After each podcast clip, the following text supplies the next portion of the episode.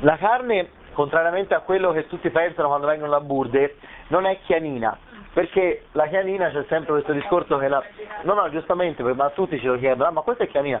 No, perché la chianina, se fosse stata chianina non l'avremmo servita perché sarebbe costata il doppio. Quindi io con tutto il bene che vi voglio, ma eh, innanzitutto primo è più dura e secondo eh, costa uno sproposito per quello che dà.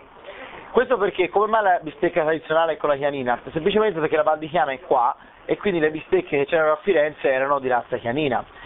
Venivano usate per, eh, chiaramente per, per, lavorare quando se bestie ne facevano più venivano macellate e c'era la bistecca chianina.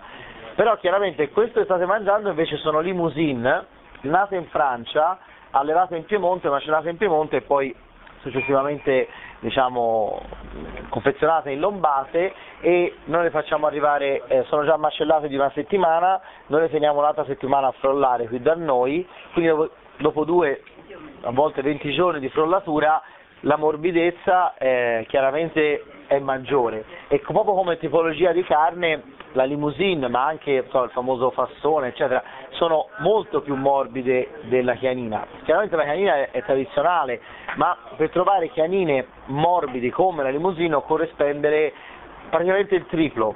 Questa è carne che noi a tavola vendiamo a 33 euro al chilo la bistecca fiorentina e la paghiamo fra i 10 e i 15 euro la chianina noi la paghiamo fra i 20 e i 30 euro, il che vuol dire portarla sulle tavole intorno a 50-60.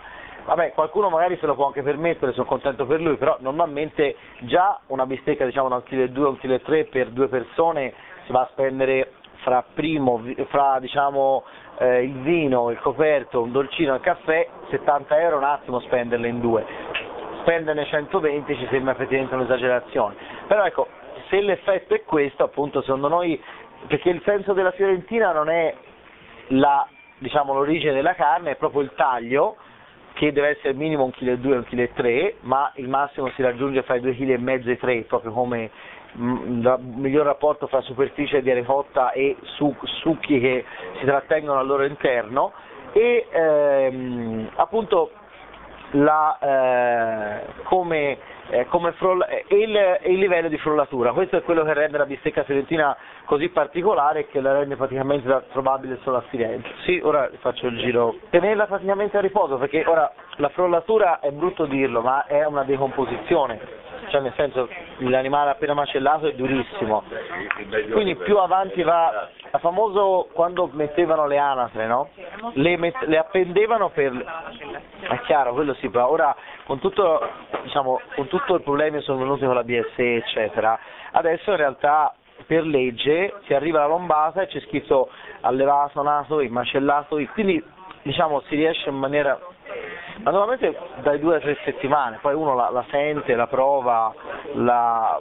Ecco, io non so se l'avete provato, però direi in bocca è un matrimonio abbastanza riuscito, in quanto il tannino mi abbatte diciamo, questa salivazione eccessiva, cioè eccessiva, grande, che eh, deriva dalla dalla succulenza tipica della bistecca della fiorentina e una succulenza che deriva sia dal succhi della carne ma anche proprio dalla saliva che serve per, per, per masticarla.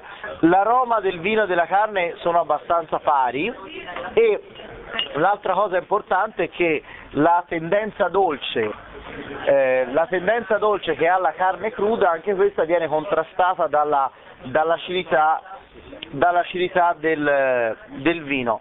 Ecco, io ora non so Elsa cosa ne pensa, però direi come può essere proposta come abbinamento abbastanza, abbastanza ideale, no? come, perché si legge sempre arrosto, cinghiale, però ecco, penso che... Sì, sì, ragazzi.